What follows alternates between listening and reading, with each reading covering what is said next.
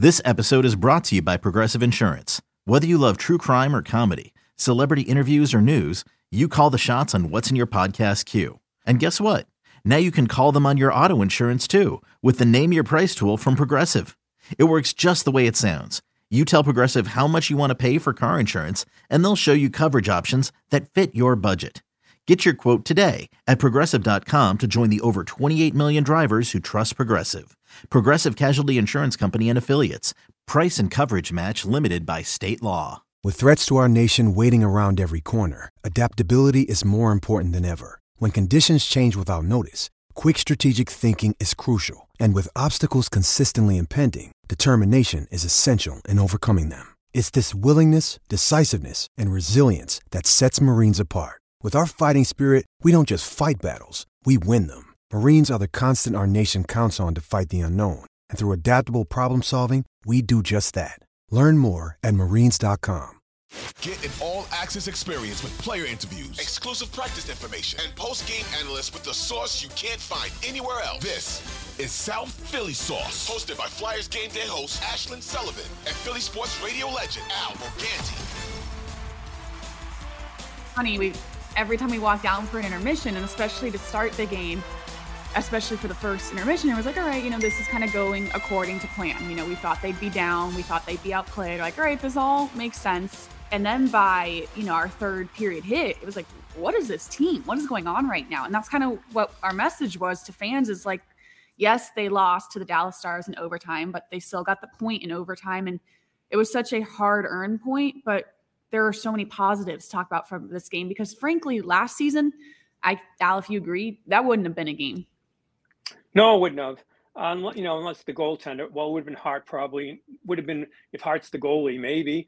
But no, yeah. It was the energy. Although, Ashlyn, last year, because they put T K on the P K, it kind of started, and they now have a couple of uh, P K units, uh, which are to be feared, which really should bolster team, give them a jolt of energy if he can score like that. So although it was a loss, you get a point, pretty good Dallas team to go in yeah. against. But to me, I mean, that's a that's an amazing that's an amazing comeback to come back with shorties like that. That's remarkable. And, you know, if they, if they were a a team with more expectations, like if Colorado had done this or Vegas had done this, we've been all over the place. Oh, my God, look at this. How's it, how are you going to stop this this train, this wagon? But no, because it's the Flyers. Like, oh well, I got to, you know, I got a bit, a bit of good fortune. Um, I suspect with the penalty killers they have now, there's going to be more than a little bit of good fortune on the P K. Yeah, and three shorthanded goals. Travis Konecny with two of them, and and we even try to think of the positives. To me, one, it was the resiliency. It was them coming back, and that's what we had last season a lot, but even more so this year. And I got to think. Top in the list is Bobby Brink. This is a guy who is here to stay. His passes towards the net are so crisp. He plays with such confidence. And when there's so many questions of who's going up, who's going down, who's staying, I don't even think Bobby Brink should be in that conversation anymore. I don't think he is anymore, Ashlyn. I think the beginning of the year he was. And yeah. uh, because you saw last year coming back off injury, is he? he's a he's kind of a, a different kind of a player to appreciate because we're now so used to speed in all sports. If you don't have the tremendous foot speed, uh, re, you know, everything. And he's not the most fleet of, uh, fleet skater, but he right. moves the puck quickly. So the passes across the zone are really good. Sauce passes are really good. And that's where I think he's he's making himself invaluable. I suspected, I'm kind of surprised because I thought the real value would have been on a power play. But we're mm-hmm. seeing it throughout on the lineup, on his ability to get things done. And, you know, one guy goes up, one guy goes down, and you have to take advantage of your opportunity. And it came knocking for him, and he's taken advantage of that opportunity. And he's also one of those guys, Ashlyn, if I'm, you know, if I'm a, a winger or on a, on a line with other people, I'm kind of pushing to get on his line. So I can yeah. get, some, I, can, I can be the one that gets some of those passes and kind of be the finisher on it. So I right. think he's, uh, he's be, yeah, he's really become an important cog in their team. And I think, you know, other teams will scout now. They'll take some of the lanes away, obviously. Um, mm-hmm. They'll try to make force him into some errors. And there'll be ups and downs with his career, uh, with the season. But I think we've seen enough to realize, you know, and, and you need a goal, end of a game. He's the guy I'm going to say, you're out on the ice. Right. And Joel Farabee is a perfect example of that. With Joel Farabee and that combo, it's paying off so much that Joel Farabee is with Bobby Brink, and Bobby Brink kind of unselfish play, just getting it towards Joel Farabee to finish it. But yeah, I'm, if I'm a player in that locker room, I'm looking at Joel Farabee and his success and saying a lot of that is, is Bobby Brink being paired with him. Yeah. I don't know how to explain Farabee. Covered a lot yeah. of players. I've never seen a young player that, that kind of plays old. Like, I, I don't know how to put it. Like, Like everybody thinks he's he, well, they, everybody thinks he's he's this elder statesman, you know, like he's been yeah. there like a minute and a half. and what, injury, but it's always like, oh yeah, well, well he, you know, give it a, he'll know what to do. He'll be the guy we go to. He's the guy that's going to take care of the kids, and like, well, he is a kid.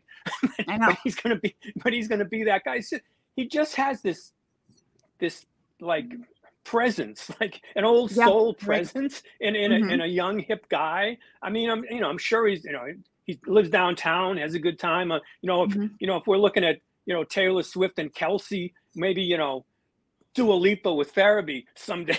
Who knows? But he's not, he's that, well, no, that oh, I would pay big money to have that going on and have Jordan Hall ask Tortorella about Dua Lipa. I would pay big money to be at that news conference to see what's going on. But no, he is. Are you all right? Yes. I don't want to be at that press conference. And I don't.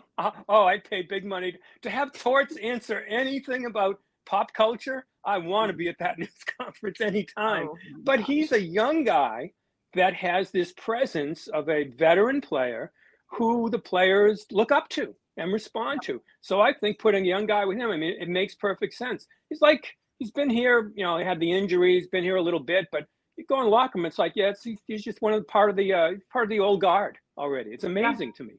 It and he's is. not dating and Dua Lipa. No, no, no, we're not breaking that news. He might be, we don't know for sure. no, we know yeah. he's not.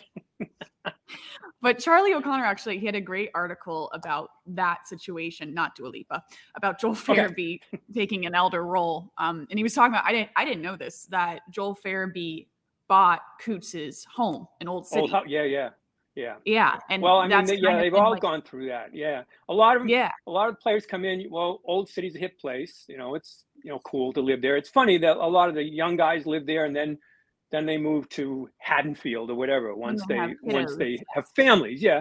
And then they, I guess, uh, I think Risto's down there. There's a bunch of guys that are mm-hmm. down around there. So yeah, they uh, they all gravitate to certain people's houses. Now, Hazy was there for a bit, uh, so yeah. they go in and you know, that's that's that's kind of you can have team bonding stuff that you can kind of manufacture at times, mm-hmm. but this is stuff that's just.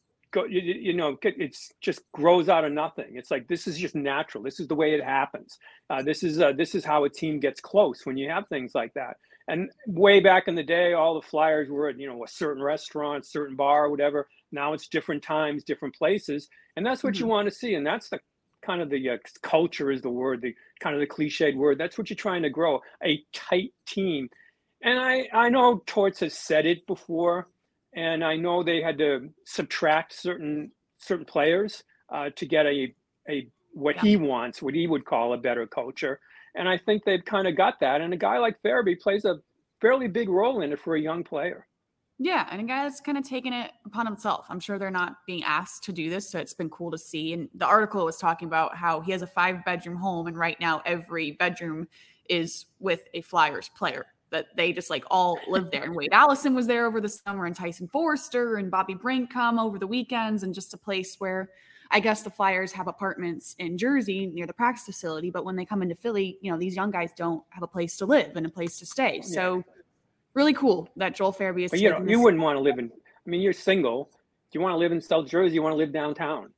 You want no, to live downtown? I, I live in South Jersey. You don't want to be like me. Don't no. want to be like you. You want to live downtown. You want to make a good time. You want to yeah. enjoy things going on. You want to be part of the city. After a Phillies victory, I'm wearing the Phillies hat again because it's been good luck. You want to be able to go to Xfinity Live and get home really quick. So good on them, having a good time and ma- making the team a lot closer. Yeah, and that kind of leads us – not really. This is a bad segue. Wade Allison. Very interesting. That is a terrible segue. I can't redo it though because we're already halfway there. Well, not as bad as not as bad as his segue's been to the to oh, the minor right. leagues to the A H L. Yeah, so. And this is a guy we had questions about. Was he going to make the team? He ended up not making the Flyers team, but kind of a guy that we always knew we were going to see again. But so far, not so good for our guy Wade Allison. Yeah, I don't. I would bet you're not going to see him again. And I think part of his, for those that weren't up to it, he's got demoted. Uh, fourth line, whatever. Ian Le Perrier, who's coaching down there, had some mm-hmm. harsh words about his development. And I can sort of understand this when he's been there a bit and you see young players come up and then you are sent down. You really, you really have to work hard at keeping your confidence up and keeping your attitude right. Yeah. And I don't think that that's happened with him. So as a result, uh, you know, is his um, star has fallen pretty far. Mm-hmm. So mm-hmm. I would guess that he's not, I think he senses he's not a part of that future. Yeah. When we mention a Brink, when half of the conversations people have with the Flyers are about players that are in college or in Russia, yeah. and you're not even mentioned anymore.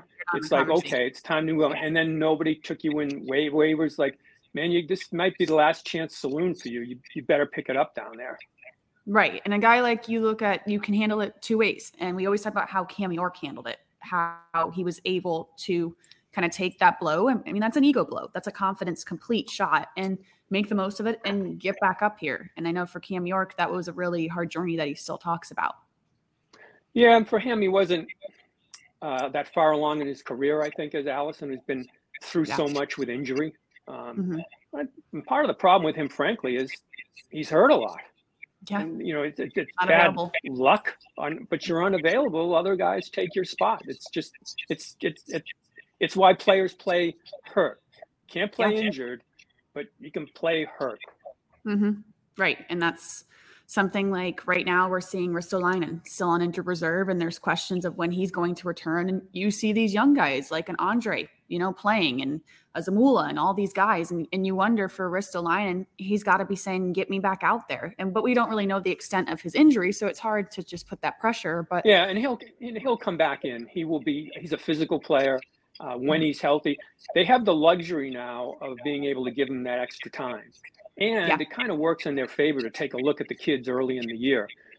But I think if this continues, if this isn't uh, a sugar rush with the, the way they started the season, uh, then they, then all the, if they start to feel like, you know, we really might be hanging around toward the end of the year, he'll be in the, they, they won't give those kids that same chance. He'll be in that lineup all the time. Right. And that kind of leads us to what's coming. And right now it's so early on in the season. And right now, yes, the Flyers are, they're first in the Metropolitan. And I was at the Eagles game and fans are coming up saying, oh my gosh, have you seen the Flyers? Wow, this is so exciting. But I guess I have nothing to compare it to because I didn't start with you with M B C till last December. So I missed. Yeah, they were doing good till you came. Yeah. I know. I'm such a bad loss for everything. Stash Jaguars fans. As soon as I leave, they make the playoffs.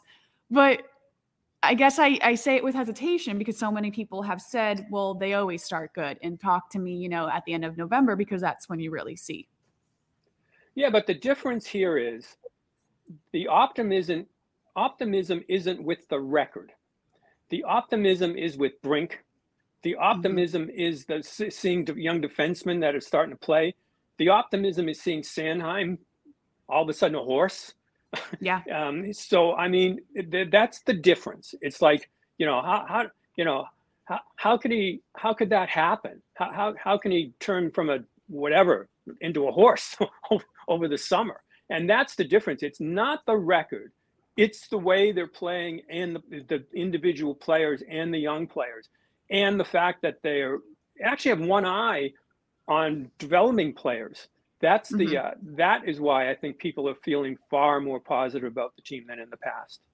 Right. And it was not frustrating, but you still get the occasional fan. I'm sure you get it too. I had a fan come up to me yesterday saying, well, well, why are they doing good? You know, this is completely going against the plan. Why aren't they losing?